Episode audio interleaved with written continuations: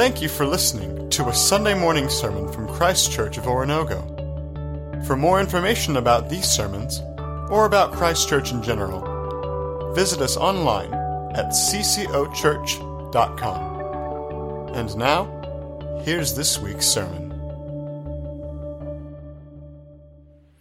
Good morning, church. Let's open our Bibles to Matthew chapter 18. We'll be beginning in verse 15 here in just a moment.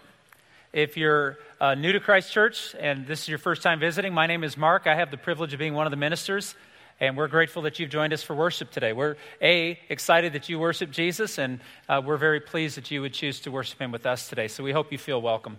Uh, if you weren't here last week, uh, because of travel or vacation or whatever the case might have been, we gave an update on the Generations campaign, and I would encourage you to go online. You can see the video of it, or you can uh, download the podcast and there's an update on the Generations campaign, which is our initiatives uh, as we go forward. I encourage you to update yourself on that at your nearest convenience. It would be a benefit to you to know where we're at, where we're headed, and how you can participate in that. Uh, last week, we were in Mark chapter 9, which is also shadowed in, in Matthew chapter 17 and 18. We were in a passage where the disciples were having a conversation about who was the greatest, and Jesus asked them about it. And they had difficulty because he brought a child and he said, Unless you become like this child, you can't be a part of my kingdom. And he began to show them that greatness in the kingdom of heaven, greatness in this thing we call Christianity, is different than the world rewards for greatness. The, the world rewards those who thump their chest, draw attention to themselves, and prove themselves. Jesus did none of those things. He proved himself with meekness and humility by serving others rather than serving himself, by drawing attention to God, not to himself. And we learned last week that how we display greatness and pursue even our own place in this world should be modeled more after how Jesus did it than how the world teaches us to do it. Because greatness is upside down in the kingdom. And in light of that, we're actually in like part two of that sentiment in a teaching today that is very, very complicated. Jesus calls us to live out our love in one of the hardest moments of our lives. This will be less of a sermonic treatment with all the fancy twists and turns than it will be a teaching. It's a teaching that I need to point out several spots where I think that we may have mismanaged this text. Not that I'm smarter than everybody else, but history has proven that the church can sometimes take one or two verses and turn it into something it was never intended to be. It's a complicated text. Uh, text. It's a teaching that is not hard to understand. It's a teaching that is not inappropriate for every single person in this room. It's a teaching that challenges each of our hearts, is why we struggle with it. It exposes whether or not we want to be right or we want things to be right. Parents despise doing this with their teenagers. Spouses despise doing this with one another. Business partners agonize over how to handle it in the workplace. We've all we all have experience with it, but unfortunately, most of our experience is how to avoid it or explain it away. It's hard. I'm not suggesting it's not hard. I'm telling you it is hard. And if we want to be obedient to Jesus, it's going to be difficult. It's going to be uncomfortable, and yet it'll be effective. It's addressing a wrong someone has intentionally chosen to do, especially when they've done it to you. We live in a culture that says, mind your own business and it's none of your business. I'll take care of it myself. We hear the biblical question, Am I my brother's keeper? And we want to scream, I don't want to be. But the answer to the question is, Am I my brother's keeper? The answer is yes, you are. We feel unsafe because, you know, we all have our own stuff. I got my stuff. I got so much of my stuff, I don't have time to worry about your stuff. But the truth of the matter is, we really don't want to be judged lest, you know, we don't want to judge others lest we be judged. Another misuse of another teaching of Jesus. So we delay. We pause. We want to pray about it, you know? We want to wait. We, we just want to wonder if maybe next time it'll be easier to handle it than this time. What is it that I'm talking about? It's found in Matthew chapter 18. Let's read 15, 16, and 17. If your brother sins against you, go and show him his fault, just between the two of you. If he listens to you, you have won your brother over. But if he will not listen, take one or two others along, so that every matter may be established by the testimony of two or three witnesses. If he refuses to listen to them, tell it to the church. And if he refuses to listen even to the church, treat him as you would a pagan or a tax collector. Thank you for coming. You are dismissed. Wish you hadn't come to church today, don't you? Because this is a hard, uncomfortable text. The teaching's clear. There's not really any question about what we're supposed to be doing. But the question that stalls us from doing it is why should we do it? And if I try it and it doesn't work, was it a waste of my time? See, this teaching is clear, but not only is it clear in Jesus' teaching, it's also found in other passages of Scripture. Here's just one example. In Galatians chapter 6, verse 1, the Apostle Paul wrote, Brothers, if someone is caught in a sin, you who are spiritual should, should restore him gently. Am I my brother's keeper? Yes. When it comes to what is right, you and I have responsibility. We're told that a good shepherd will leave, have a hundred uh, sheep, and he'll leave 99 on the hillside to go pursue the one that got away from where it was supposed to be. It stopped doing what it was supposed to be doing, and it put itself in an unsafe position. Not just a shepherd, but a good shepherd will leave the 99 to make sure the one is taken care of. Am I my brother's keeper, church? Yes. You see, one of the core kingdom values, it goes all the way back to the beginning. One of the core kingdom values is this every single person matters, even the difficult ones. Every single person matters to God, even those that, if we're honest, deep down inside, we've given ourselves permission not to find as valuable, even the difficult ones. Would you agree with me that God loves you just the way you are? Church, Okay, four of us. Let's see if the rest of you agree. Do you believe that God loves you just the way you are? Yes. Would you also agree that He won't leave you just the way you are? Would you agree that He's been merciful and patient with you when you've not been right?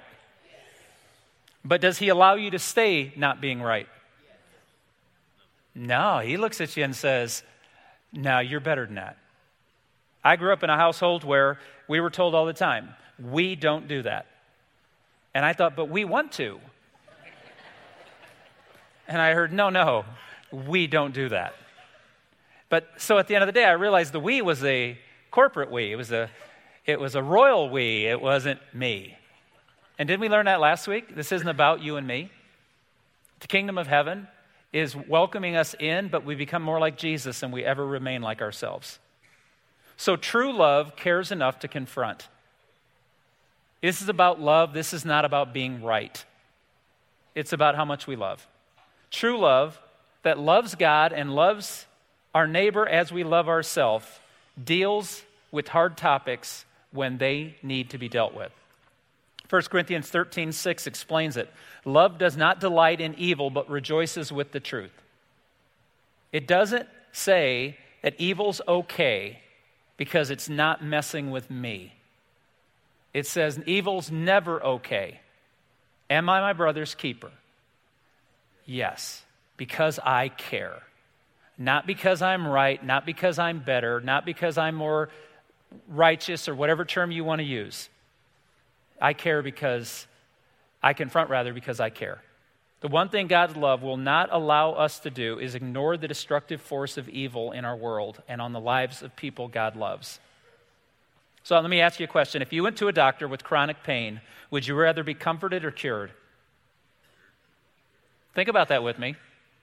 If you went with a major physical issue, would you rather have your doctor comfort you and tell you you're going to be okay or your doctor cure you? Love cures by the way it confronts. In Proverbs chapter 9, it says, Rebuke a wise man and he will love you. That might show me I'm not very wise. Proverbs 27 5, open rebuke is better than secret love. Telling someone you love them while mistreating them, abusing them, ignoring them doesn't mean you love them, it means you think you love them. But love is demonstrated. Love is a choice, it's not a feeling. It's a choice to give of yourself. Dallas Willard has the best definition of love I've ever heard it's to will the good of another. To will the good of another person is to truly love them, which means love confronts. So let's begin.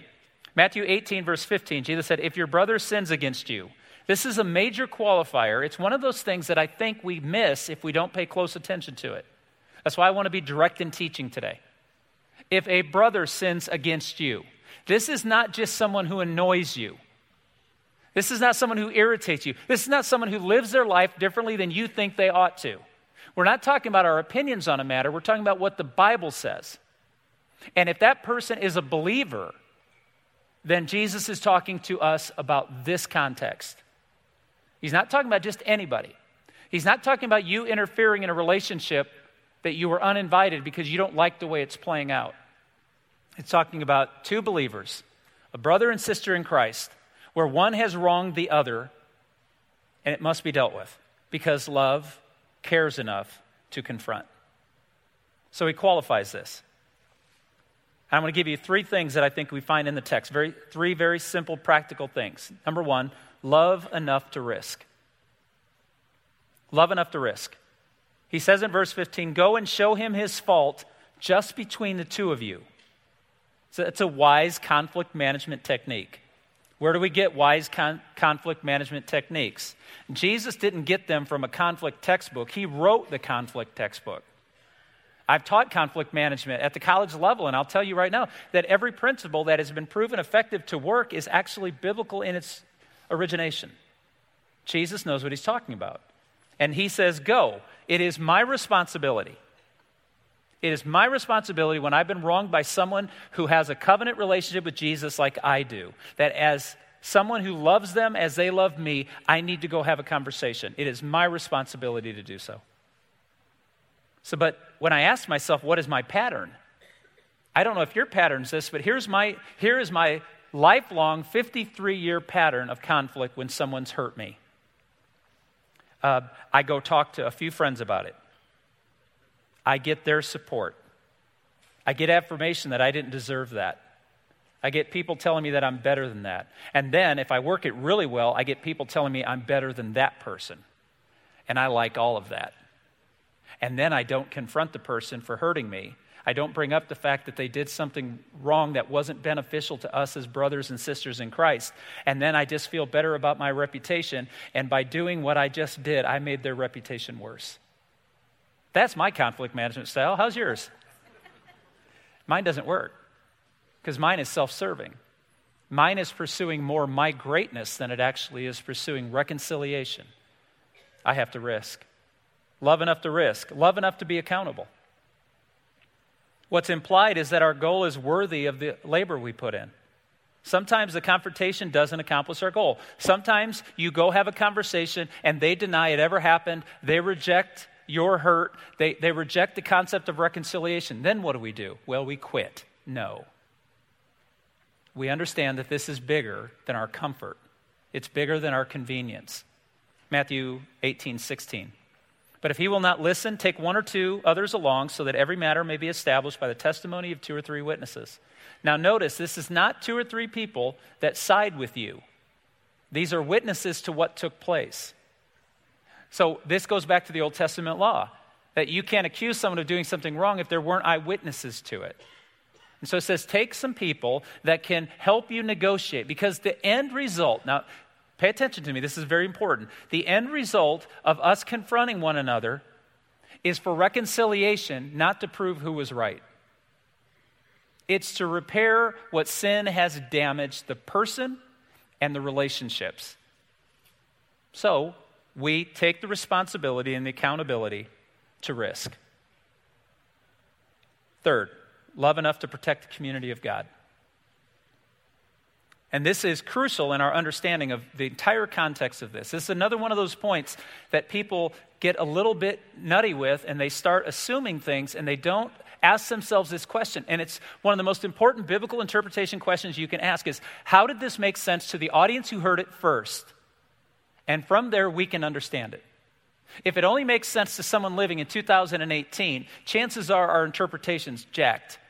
Because the original audience would have been like, "What?" So let's read verse 17. If the member refuses to listen to them, says Jesus, tell it to the church. And what do we in Western America, 2018, instantly think this is talking about? Sunday mornings, 9:15 in this room. So, could you imagine how excited you'd be to come to church? If you came to church this morning and I said, We're not really going to have a teaching, but I bring a family up here and I basically tell you all what they've done wrong and they refuse to say that we're sorry, and I say these people are off limits. That would be a joy, wouldn't it? You'd be so glad you got out of bed and came to church. So edifying for your spirit, so encouraging amongst the community. We just have this public shaming, right? You're all excited about that, right? You'd come back. Well, see, when we take the word church, please remember this. When Jesus said these words, there was no church. There was, there was none of this. There was no day of Pentecost.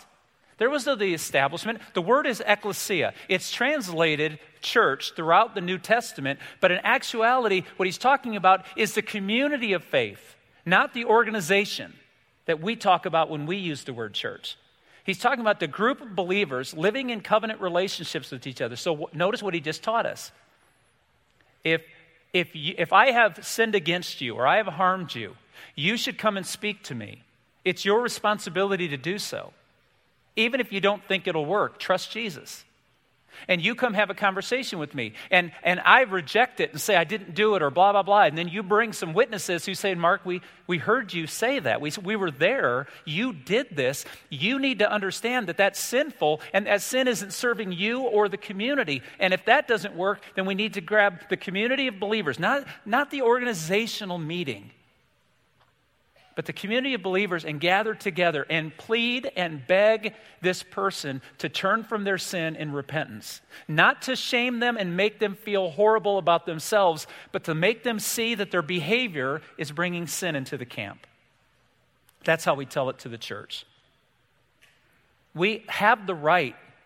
Am I my brother's keeper? I have the right to look at any single one of you if you profess Jesus Christ as your Lord and Savior that I have every right to expect that you'd want to become more like him than like yourself. So love confronts by simply saying, You're better than that, right? It, do you really want to live to be more like Jesus or to stay in this kind of self centered position you're in of seeking your own satisfaction?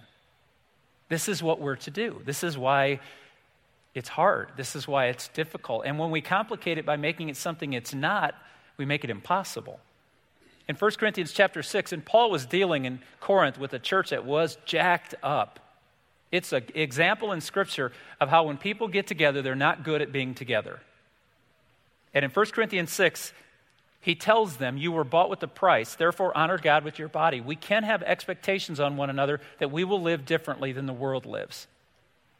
Continuing in verse 17, Matthew says, and if he, or quoting Jesus, if he refuses to listen even to the church, treat him as you would a pagan or a tax collector. Yay! That sounds exciting. What does that mean? Well, there's two possible interpretations of this. One's historic, and I don't mean the good history.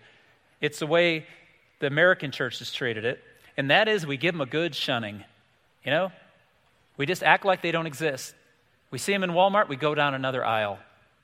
We see them in the community, we no longer speak to them. But let me give you another possible interpretation that I think is probably more biblical. Answer this question for me How did Jesus treat the Gentiles and tax collectors? Because he's the one telling us to do this. Did he shun them? Did he reject them or mock them or belittle them? Did he act like they didn't exist? Well, the cross would say no. And by the way, who's recording this? Matthew. What did Matthew do for a living? Tax collector. Take attention to the cues and you'll understand the context.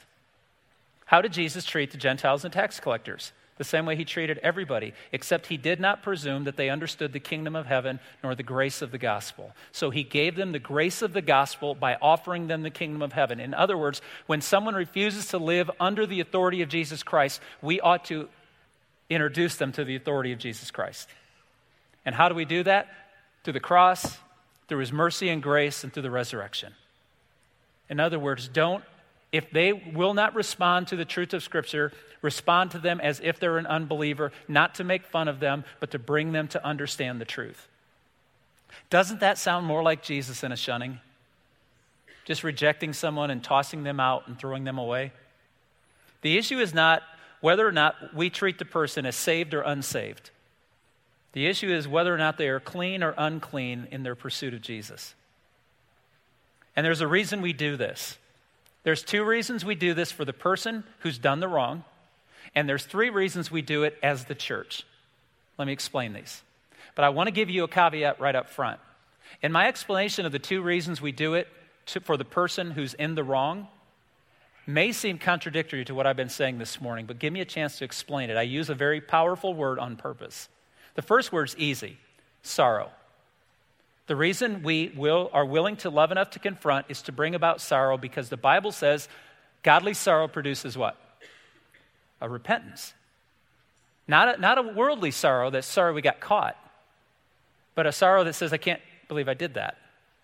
2 Corinthians chapter 2, there was a man who had an inappropriate relationship with a woman that was not his wife. He had a sexual relationship with her. Let's just be honest. He was having sex with a woman he was not married to, and it's wrong.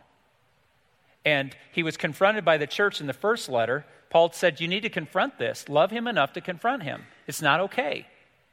And instead of crushing him, Paul says in the second letter, Now instead you ought to forgive and comfort him so that he will not be overwhelmed by excessive sorrow. So, sorrow in and of itself isn't a bad thing. Every parent in this room has gotten our children to, under, to appreciate sorrow, haven't we?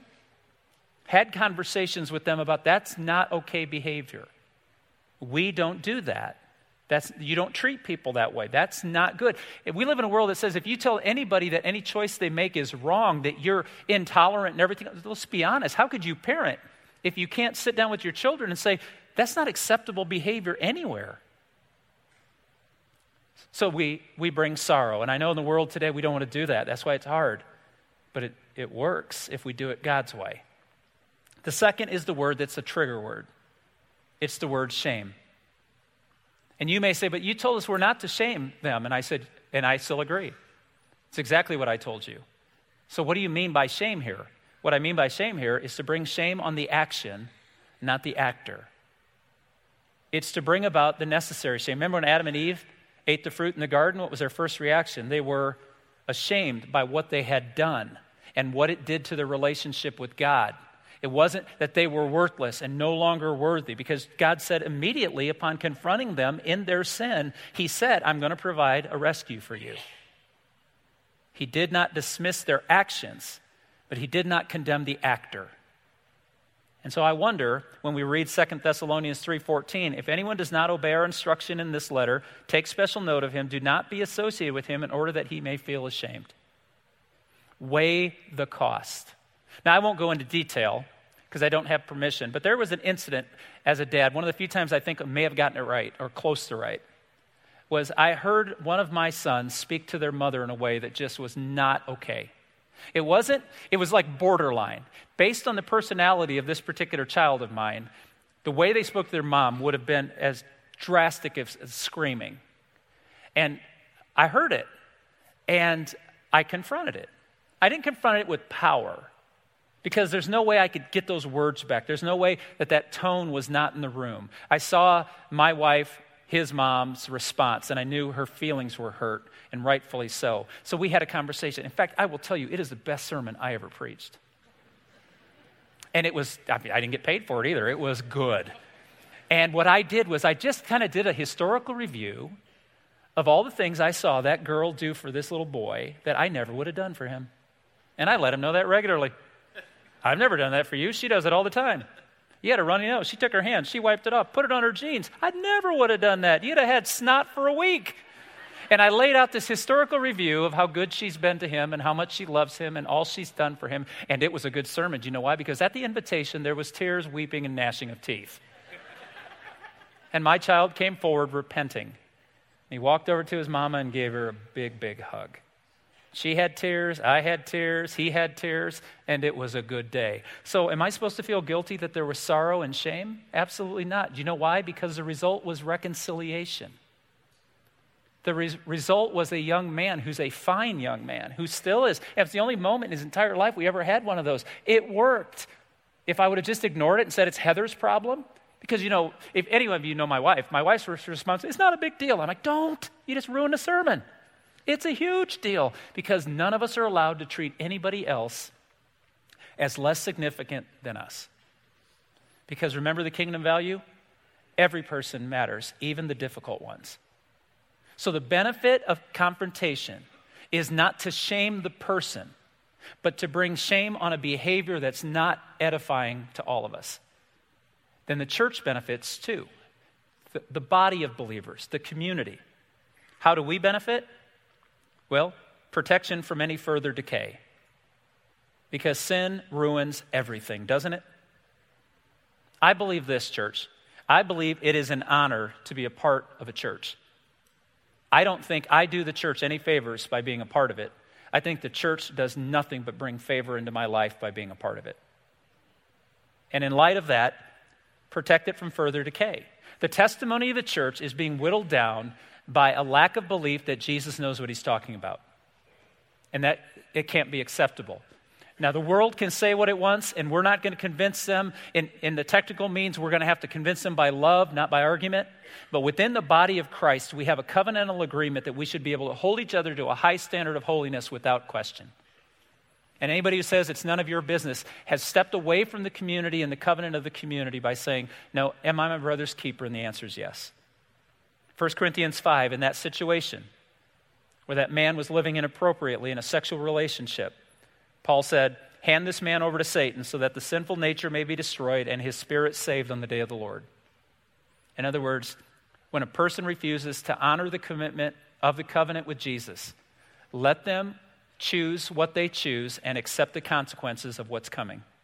Why? So that the mercy of God might reinvigorate their heart. Second, it produces godly fear. Godly fear. I know that's an uncomfortable word today. Why should we fear God? He's loving and kind. Because He will judge and He knows everything about what we've done. That scares me. How about you? Even though He's kind and merciful, it's amazing. 1 Timothy 5:20 Those who sin are to be rebuked publicly so that others may take warning. There is a standard of living that we can hold each other to. Let's not be ashamed of it. And then the last one is an attitude of restoration. Just please remember, I've given you the text, 2 Corinthians chapter 2. The reason we do all of this is not because it's easy, not because it's comfortable, and not because we're right. We do every little bit of this because we care more about the person and the relationship that's being ruined by sin than we do our own comfort. So we risk, we're accountable, we, we commit ourselves completely to living this out. We protect the church. And lastly, we do it because God's glory is our motive. How does it reflect on Him? Sin does not bring God glory. Sin in the church does not bring God glory. Sin, unquestioned, unchallenged, and accepted, diminishes the truth of the glory of God. Church, we aren't here to make ourselves feel better about the choices we want to make. We're not here to position ourselves so socially we're thought of as better because we gather on Sundays. We are here so that the mercy that's been shown to us in Jesus Christ can be displayed to others. And part of that is dealing with truth. Matthew chapter 18, verse 18 through 20. I tell you the truth, whatever you bind on earth will be bound in heaven, whatever you loose on earth will be loosed in heaven. Again, I tell you that if two of you on earth agree about anything you ask for, it will be done for you by my Father in heaven. For where two or three come together in my name, there I am with them. I want to pause here for a moment. You're familiar with that last verse, aren't you? Because you've heard it misused for centuries. It's been used this way. Well, I can, you know, I don't have to go to church because, you know, my family and I get together and we think about Jesus and we really don't need the church. It's not necessary because where two or three are gathered in my name, there I am. Time out. Is that what he's talking about here? Now, let's get everybody to relax, okay? This, this verse isn't about church attendance. But this verse sure isn't an excuse to not be involved in what God's asked you to be involved in. I'm not talking about Sunday mornings. I'm talking about the community. Because if you believe church is just coming on Sunday mornings, you've misunderstood it as much as those people who think, then Monday through Saturday, I just do my own thing. Because the church isn't your own thing, the church is God's thing and being involved in God's thing. So when we use this verse, we have to use it correctly. Here's what Jesus is teaching us If I've sinned against you, my friend Dennis here, Dennis comes up and he says, Mark, dude, you did me wrong and it hurt my feelings. And I, we're better than that, aren't we? And I'm like, I didn't do anything. I don't even know what you're talking about. And all of a sudden, Dennis shows up two days later with three people who were standing there going, Mark, you were a jerk. The way you spoke to him and treated him, it wasn't right. That's not how brothers treat one another. Jesus has called us to love one another, not to be in disagreement and contentious and everything. And I'm sitting there listening to it. And, and what God is saying through Jesus in this moment is He's saying, when that moment happens, God says, what you're loosing on earth and binding on earth will be bound in heaven. Said, God said, I'm working in that moment. I'm freeing relationships and I'm binding relationships. I'm doing the good work. Because where two or three are gathered, remember the two or three witnesses gathered together for the art of reconciliation. When that takes place, God said, I'm there. Our God who reconciles all things to him is involved when love confronts. This isn't a justification for doing whatever you want because as long as there's three of you, God's in it. Now, what Jesus is saying to every one of us is love confronts. And when love confronts, even when it doesn't always work the way we want it to, God says, I'm, I'm involved in that. Because I've asked you to be an agent of reconciliation for the purpose of my glory and the development of people's holiness. It makes more sense to me when I see that. You see, these aren't just three or four flippant thoughts Jesus had about conflict management. What he's saying is love confronts because love cares. Because the kingdom value is every person is important to God, even the difficult ones. So, this morning, in light of this teaching, and I just want it to pour over your mind and contemplate it, think about it, meditate on it. I want to ask a series of questions this morning as I conclude. I'd like you to just process with me. Who should you be praying for and be willing to speak to in light of today's teaching? Because it's not their responsibility to know they hurt you. It's not their responsibility to know they've done wrong. Jesus said we should go because we care about the relationship. We don't want to be right, we want to pursue righteousness. So, who is it that you may have to go have a conversation with? Who should you be praying that God would give opportunity? And are you willing to do so so that they come to a greater holiness in the view of God? Or are you done with it? It's over. I don't want to deal with it. I've learned because of my pattern of conflict is that if you sweep enough things under the rug, one day you fall on your face because you trip over that rug. You can't go forward with all the lumps we leave behind. How will you respond if someone asks to speak with you this week? Are you going to freak out?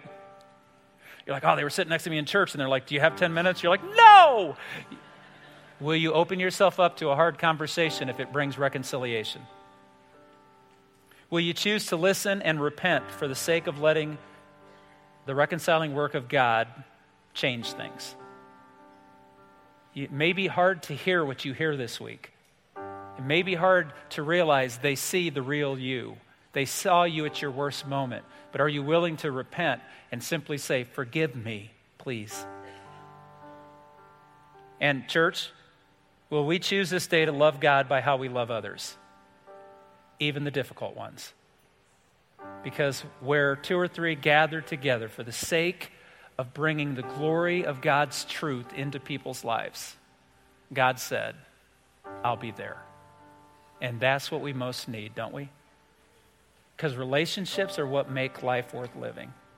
And Jesus has showed us how to value relationships even in the difficult days. Will we love those that God loves, even the difficult ones? Let's stand together.